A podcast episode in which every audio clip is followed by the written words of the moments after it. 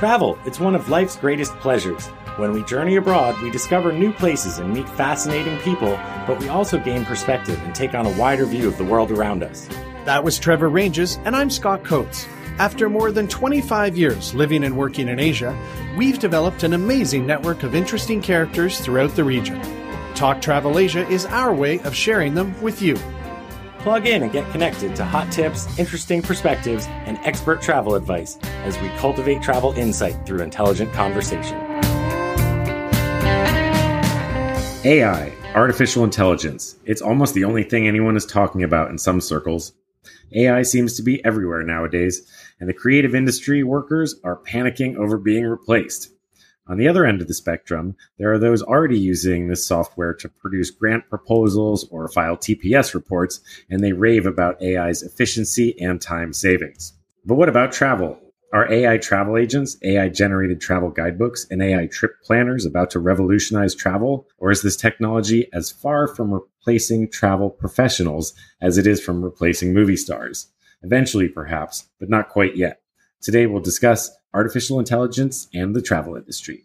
I'm Scott Coates, and with me, as always, is Trevor Ranges in Bangkok, Thailand. How you doing, Trevor?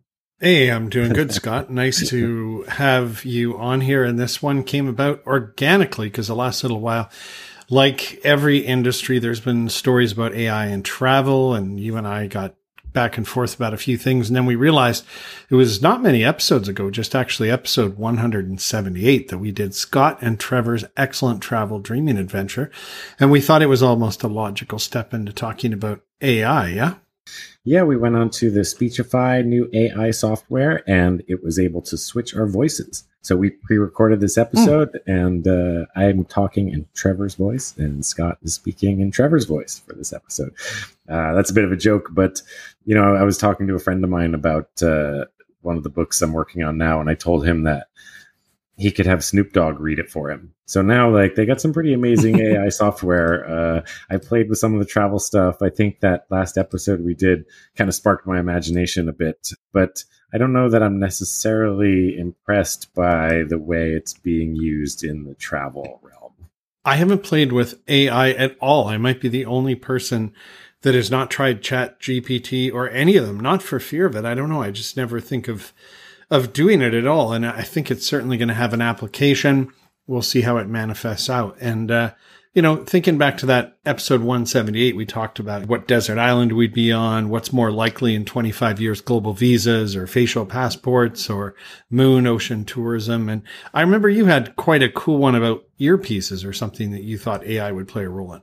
Well, I think it's just that, like, you know, Siri is going to ev- evolve into something like Jarvis from the Avengers, you know, and you'll have earpiece mm-hmm. assistants to tell you when you should leave for the airport and how the fastest way to get to the airport is in real time, which I think, you know, we're already three quarters of the way there on that. So it translating different languages and doing all sorts of other things soon, I think is kind of inevitable. And that, that'll be a pretty interesting change.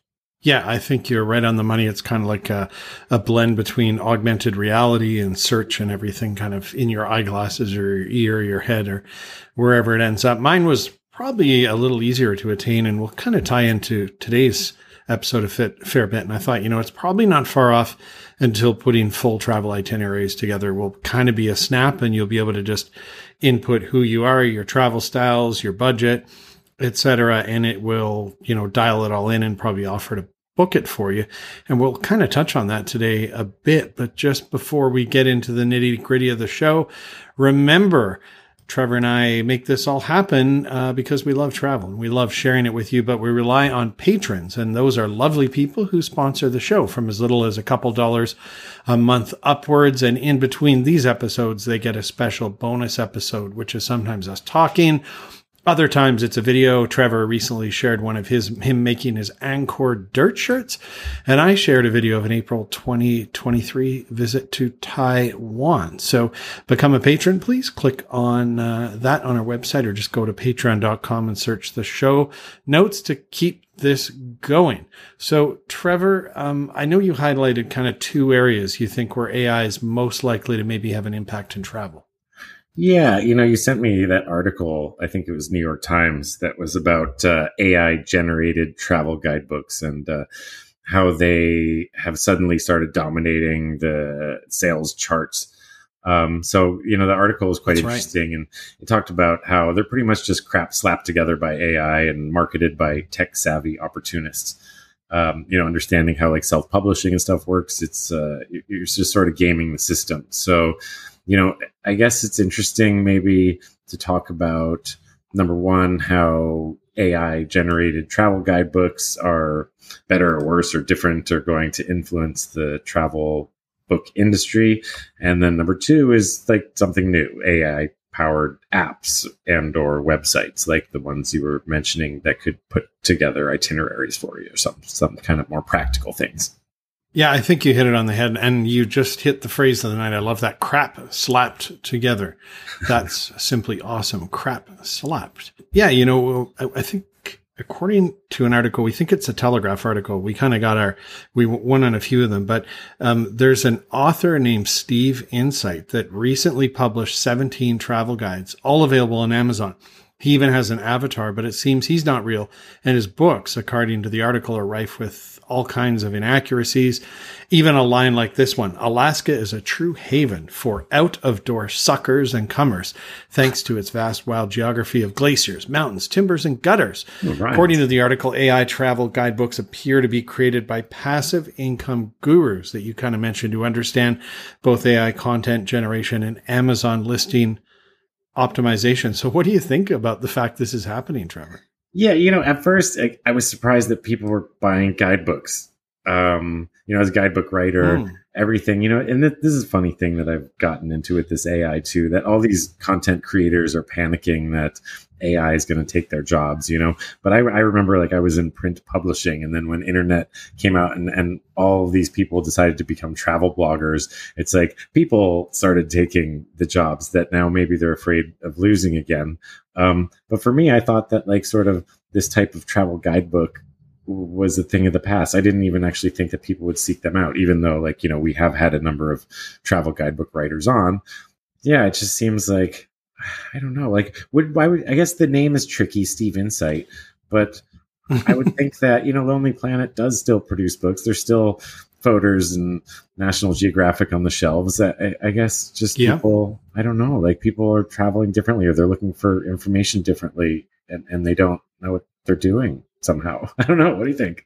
I think it's these self uh, published ones, like, you know, our good friend uh, Nick Ray, who publishes the Cambodia one. A new one came out, as you mentioned, not long ago. Yeah. No, I don't think many people are buying the guidebook, uh, except for people maybe like me that want to be able to really read the history of the country or the towns they're in. That's what I kind of read them for. But Yeah. I I think it's getting less and less. You know, uh, the Times article tested 65 self published guidebooks um, that have at least 50 Amazon reviews, and an AI detector they used found that 166 of 190 paragraphs that they analyzed scored 100, meaning they were almost certainly AI generated, you know. So, yeah, it, it it is kind of nuts. You wonder how much money there is in the guidebook industry, but I think the fact that this is happening just shows that AI is not only going to influence travel writing and books, but brother, probably other areas of business too. And, and you know, I, I listened to something recently about uh,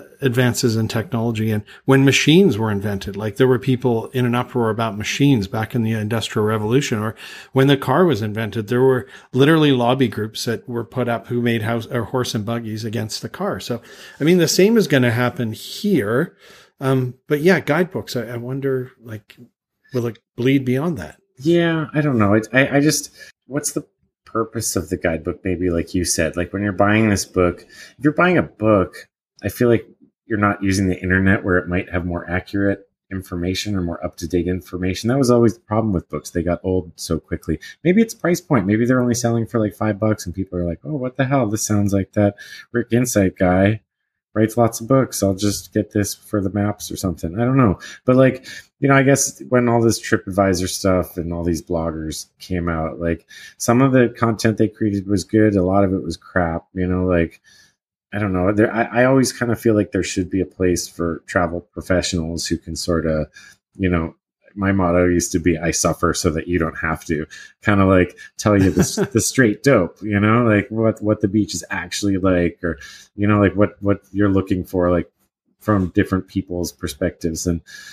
I don't know, crowdsourcing sort of did that on some of these websites, but uh, yeah, from a book, I don't. I think I'd rather buy a book from someone either like you know National Geographic, a brand that's trusted, or yeah, Rick Steves, who's the real person who's getting. You know, maybe he has got a lawsuit against these guys. I don't know because they're sort of knocking off his name, aren't they? Yeah, I think it was the New York Times article eh, where Rick Steves, and I believe he's from the Seattle area of America, and he's really made a massive empire out of particularly European travel, right? And they interviewed him in this, and and he said, you know, the real value is actually him and his team on, on the ground. Their recency, they have a certain taste, a certain style and standards that their readers buy into and they know that when they read his stuff it's going to have a certain level of style and accuracy and that they can buy into it. And it's kind of like you know the tripadvisor thing you and i have talked about is like i don't know those people who are rating it like their idea of an authentic experience and mine might not even be the same. So i sort of see like you said, buying the National Geographic or the Rick Steves, it's kind of like going to see a Tom Cruise movie, right? Like if I, I buy into somebody and who they are and I know I have a similar style, then it has value. But I think overarching is this fact that now even I, and I think you, like when I'm in an area, I look in Google Maps and I search craft beer bar or what I'm looking for. And I tend to travel a lot more like that now. I kind of leaving the book gradually more and more behind. Yeah, which I think is a good segue into the next topic, number two, which would be about like AI travel apps. Um, you know, mm-hmm. I, I, have spent a bit of time playing around with some of these and, and I tried out a whole bunch more because of some of these articles that we used to research and like right. almost across the board, they were, they were just horrible. I mean, just like beyond bad. So like, if that's what this dude's cutting and pasting and selling in a book, I could see why people would get so upset that they are, uh, you know, complaining to reporters. You know, I think one of the problems is that like the AI is culling or drawing from information that doesn't account for a lot of the changes that occurred as of COVID. COVID has probably disrupted travel much more than it has disrupted like the ability of an AI to spot sick cattle, you know, on like a big farm somewhere. Yeah. yeah. Like there's certain things that AI like is just getting better at all the time. But like the data set, I think that a lot of these AI travel apps and websites are are using just it doesn't have the knowledge of what is really actually open or closed or possible to do or whether there's a new train line or what have you. You know, it's just, it doesn't have that data yet. Yeah. And I'm going to preface all this by saying, I mean, this is interesting. It's new. It's exciting. But I'd say six months ago, no one was talking chat GPT or not the general populace, right? And it's all of a sudden exploded onto everyone's radar. And I think this technology will develop more quickly than others things. It's kind of like Moore's law. And I think what Moore's law said, like every 18 months, chip size is cut in half and the processing speed doubles or something like that. Like I do think because it's technology, it is going to change and get good more quickly than other things. That said, we're at the very, very start of this, right? So I think what we're seeing now is, is going to be crud, but in a couple years down the track, I'm not so sure. You know, I, I did open some of the apps. We were looking at a Travel Massive uh, page on their website, which was talking about all these new AI apps for travel. And I clicked on quite a few of them too, and they were kind of junk and didn't entertain me for more than a couple minutes. And I'd say right now at this early point, like, yeah, if you want the equivalent of like a tour bus trip, you know, just to the main best known places, where to take selfies, where to check in, you know, pulling Google map ratings and, and TripAdvisor ratings. I'd say that's about it. But beyond that, I think you're going to get gamed. You're going to get outdated information and it's certainly not going to give you anything off the trodden path or anything to do with your travel style. So at this early stage, yeah, if you're super lazy and you just want to get, you know, what are the top four places I should go and then where should I go in those spots to get my selfies? Yeah, probably can do that. And that's about it right now, I think. Yeah, I think it even does that badly. I mean, again, it seemed to me that like beyond recommending restaurants and attractions that were closed when I did a couple sample itineraries, um, it doesn't even seem mm-hmm. to understand logistics. Like it says here, do this most popular thing, and then go somewhere else to do the second most popular thing and then go back to next to the first most popular thing to do the third thing like it didn't account for the fact that like you could save yourself a whole lot of time by changing the order of those things. I feel like maybe it ranked right. them based on like, hey, do the first one first because it's the most popular, and the third one third because it's the third most popular. You know, like it, that's the way it's understanding how to utilize this data. Whereas, like you touched on it, like your style of travel, you know, the like my perfect beach resort, like oh, I want to go to the like the perfect beach, and your I want to go to the perfect beach, are different, and like you know, it's mm-hmm. gonna need to it's gonna need to learn how to sort so that it gives me this is the best thing for you that might be the a thousandth best thing for most people you know like it to personalize that data i think is going to be a big challenge. But yeah like you said this this could evolve very quickly. And something that you know and that you've done professionally and I've done professionally when I was in the tour business was flow, right? And how things connect and flow. And you've kind of touched on that. And so you can put an itinerary together, but yeah, it doesn't know when traffic is bad or it doesn't know when the sun shines on one temple and not another and, and how things best connect and, and flow together, right? Take into account different transport. Maybe you're going to put a bike in or a remorque to a, a temple site and then you're going to ride the bike and get picked up on the other side. So the flow isn't there. And, but one thing that I bet you is happening now, and obviously you get what you pay for, but people paying travel services or companies for, for trip itineraries. And I bet you that there's some lower price shady ones where 90% of the original itinerary is being done by AI and then being polished up by someone. And I guess that's bound to happen. And you know what? Maybe if you skimp on, on those kind of services, maybe you sort of, deserve it. But I, I bet you that is on the horizon or happening already. Yeah, you know, it's got to be just because, again, like the application of AI that people I know in other industries are using it for is just like that. Like, make me a quick draft for this budget report, mm-hmm. you know, and then you clean up that budget report or, or that or that legal brief, I guess, which is one of the more dangerous things about this. But you know, that sort of sucks. I think I would be really concerned about whether or not again the travel agent is actually screening this stuff or is there some sort of professional mm. product manager down the end of the line because like i prompted this one website for a three day family holiday in Siem Reap mm-hmm. and uh, you know, it didn't give any consideration to the fact that uh, going to dinner at 8:30 p.m. on arrival day might not be good for my kids. You know, like there, it just doesn't. There's no. nuance that it's certainly missing, and then it just gives kind of like vague generalities that they're just. It, it wouldn't have made a very good itinerary. I don't think. Hmm. Okay. Yeah, and you know, it, it seems there's an explosion. I guess like any new industry, there's going to be all kinds of people that pile on, and and in the end, there'll be a few that rise to the top. I mean, through that uh, article from Travel Massive, we mentioned there was apps that give you maps, manage your money, etc. You know, and and they can even help you plan and decide with photos and videos for you to use. Get in touch with travel planners, map out your trip, but you know, again, I, I, think it's so at the beginning that hardly any are going to make it through. It's like the dot com boom.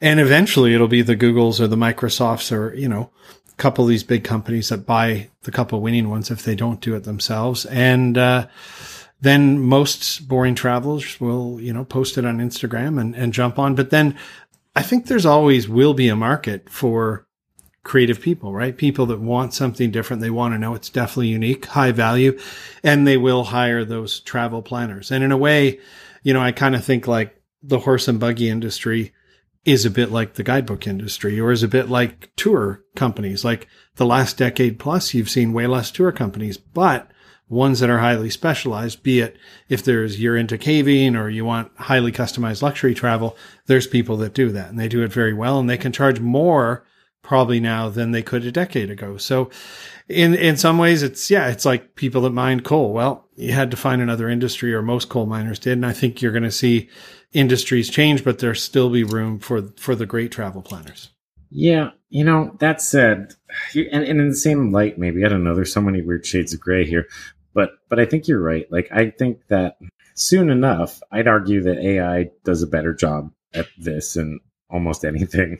Um, you know, like even, I mean, take TripAdvisor, which is a crowdsourced platform for the most part, those ratings, if we assume that most of those people are real people, then crowdsourcing generally should be an accurate way to find say the perfect beach in the world or the, the best beach in Yeah. Thailand.